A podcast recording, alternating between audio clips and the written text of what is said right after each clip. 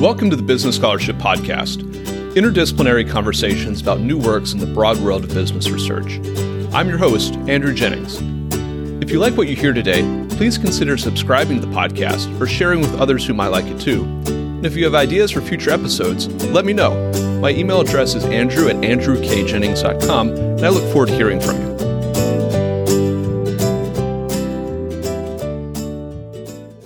Our guest today is Aisha Saad research scholar in law and the Bartlett Research Fellow at Yale Law School. We'll be discussing a recent article, The Corporate Waqf in Law and Practice, which was published in the Berkeley Journal of Middle Eastern and Islamic Law. I'll add a link to the article in the show notes for today's episode.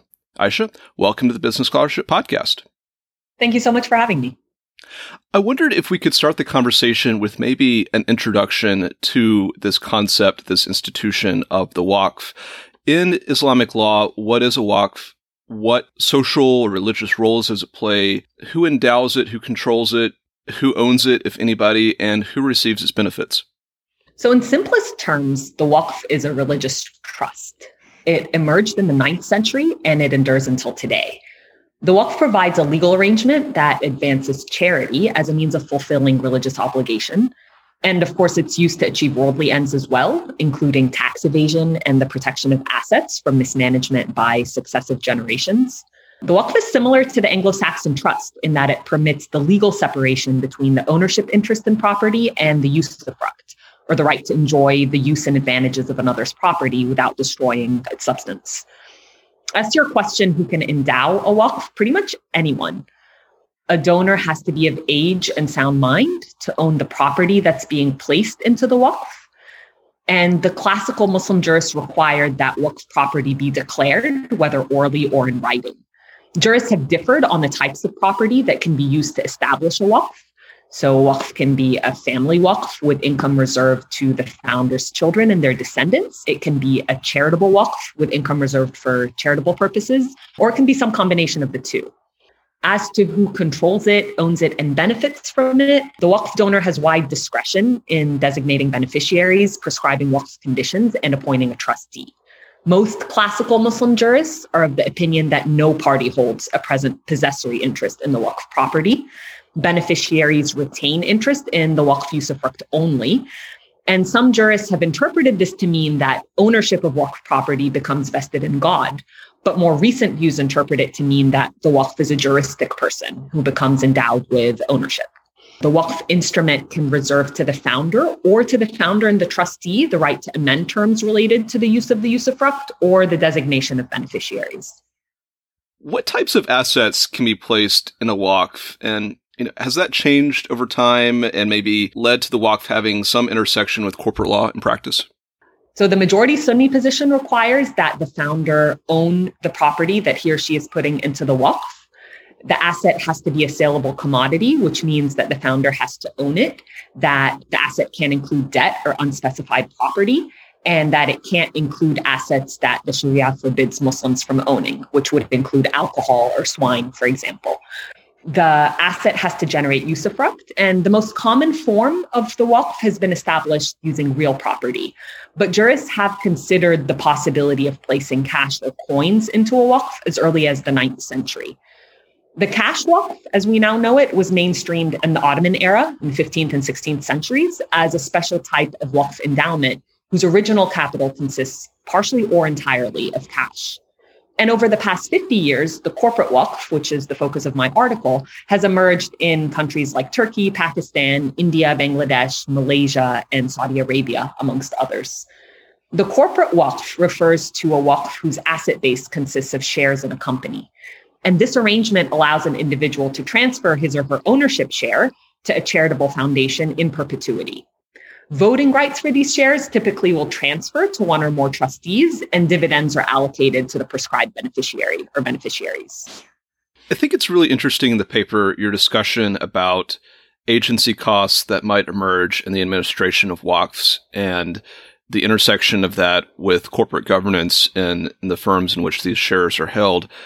Could you maybe discuss that point a little bit and maybe how Islamic law has traditionally sought to constrain those agency costs and maybe how contemporary legal innovations have helped to constrain those costs? Sure. So, in the context of the corporate Waqf, there are two main agency cost considerations that come to my mind.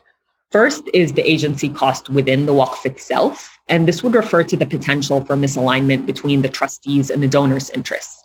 In the three examples that I elaborate in my article, and these are Turkey, India, and Malaysia, the law provides for direct government oversight of the Waqf trustees. In Turkey, there's a 15 member council of Waqfs, which appoints trustees. And the law also requires that trustees issue annual statements.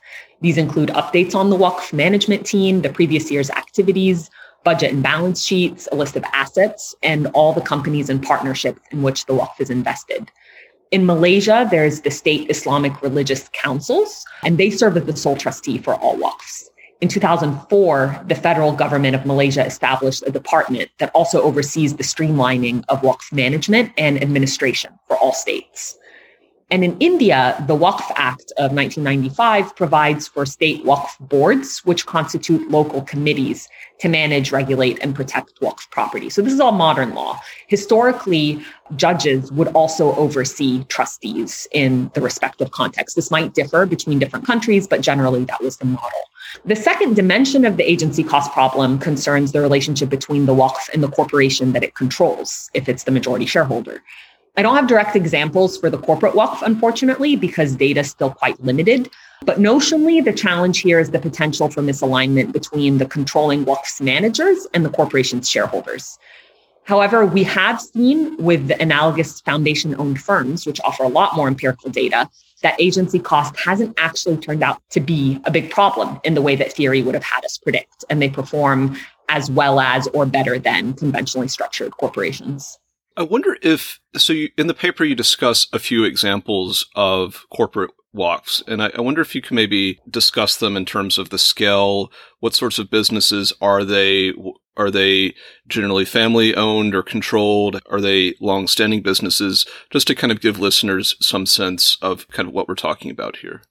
Sure. So they vary quite dramatically. Two of the three main examples that I reference in my article are family owned companies. So the Vehbi Koch Waqf was established by Vehbi Koch, the founder of that conglomerate. Also, the Hamdard Waqf, which is operating in India and Bangladesh and Pakistan, was also a family owned company. In Malaysia, there's quite a lot of diversity. So you have Waqf controlled companies that are you know, travel agencies all the way to industrial conglomerates. So it varies quite dramatically. You also have the corporate waqf manifesting in forms that diverge from a more limited definition that I adopted in my article. And these will even include banks, but they vary quite dramatically. And, and again, I, I can't capture the full range of models because it is still being documented and studied at a very early stage, at least as far as I found.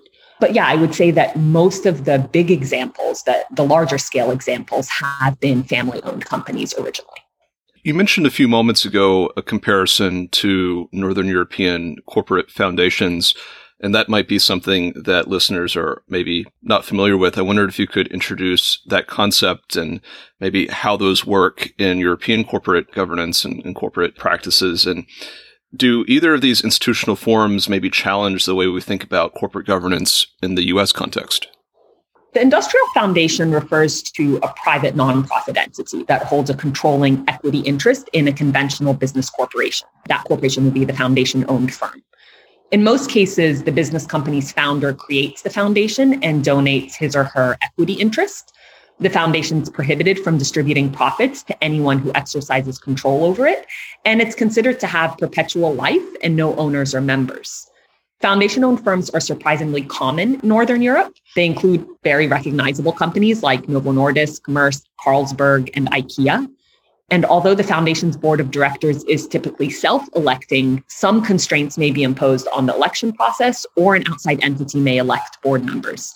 Steen Thomsen and Henry Hansmann have done a ton of research on foundation owned firms in Denmark, Finland, Norway, and Sweden. And they found that foundation owned firms have similar profitability as investor owned companies. They take less risk and they grow more slowly. Research has shown also that foundation owned firms in Denmark appreciate better reputations and public perceptions of social responsibility and corporate image ratings than conventionally owned firms do. How they affect our thinking about corporate governance in the US, Foundation owned firms and corporate waqfs both undermine traditional agency cost theory in corporate law. Conventionally, we understand that efficiency calls for mitigating agency costs by aligning the interests of corporate managers with those of shareholders.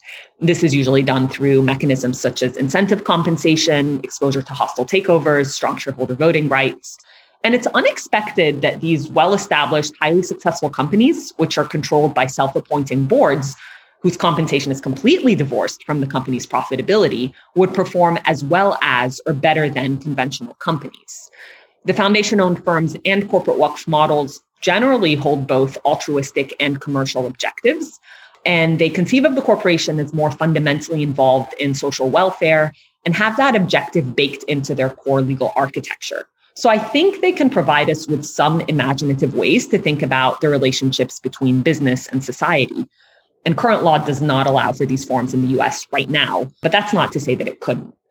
Aisha, what key takeaways would you like listeners to have from this conversation and this paper? And are there any open questions in this area that you hope to pursue in future research?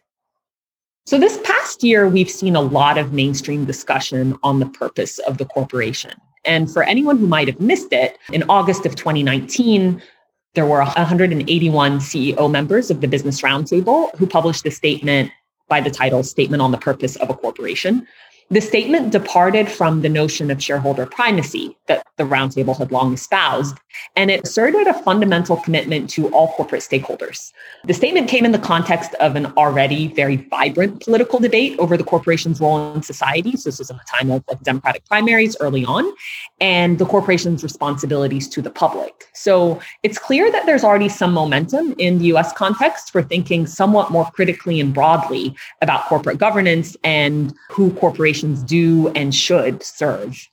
The long held expectation that corporate managers should focus on the bottom line only is becoming bad for business.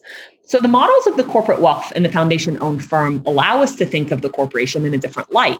I think they offer us ownership models and formulations of corporate objectives that depart from those we're used to the only real concrete alternative to conventional corporate structure that I can think about that comes up very mainstream in US conversations is the data Corporation. So I think it's useful to look outside the US and to consider other possibilities. One specific question I'd like to pursue further is why we don't have foundation owned firms in the US today. Industrial foundations were actually quite common in the US historically. It wasn't until 1969 that the Tax Reform Act effectively closed the door on them due to concerns about foundations being used as a tax shelter for the rich. It was a very politically motivated crackdown at the time. And the act prohibited private foundations from owning more than 20% of the voting shares in a business corporation. It is interesting, though, that one anomaly has persisted until today, which is the Hershey Trust Company. And the Hershey Trust Company has almost 80% of the total shareholder vote in the Hershey Company. Jonathan Klick and Robert Sitkoff have written a really interesting article on that case. And in terms of future research questions, I would be eager to explore that further. Should the US repeal the tax code provisions that currently bar foundation owned firms? What would be the implications for opening the door to having companies like Amazon, Facebook, and Google become foundation owned when their founders retire? I think these are all really interesting questions and, and they'd have pretty significant implications for contemporary corporate governance. Our guest today has been Aisha Saad, research scholar in law and Bartlett Research Fellow at Yale Law School. We've discussed her recent article, The Corporate Waqf in Law and Practice, which was published in the Berkeley Journal of Middle Eastern and Islamic Law. I'll a link to the article in the show notes for today's episode. Aisha, thank you for joining the Business Scholarship Podcast. Thank you so much, Andrew. It's been a pleasure. Thank you for listening to another episode of the Business Scholarship Podcast. If you like what you heard, please consider subscribing to the podcast or leaving a rating on your favorite podcast app, or let other people know about it too. If you have suggestions for future episodes, please let me know. My email address is andrew at andrewkjennings.com, and I look forward to hearing from you. Until the next time, I'm your host, Andrew Jennings.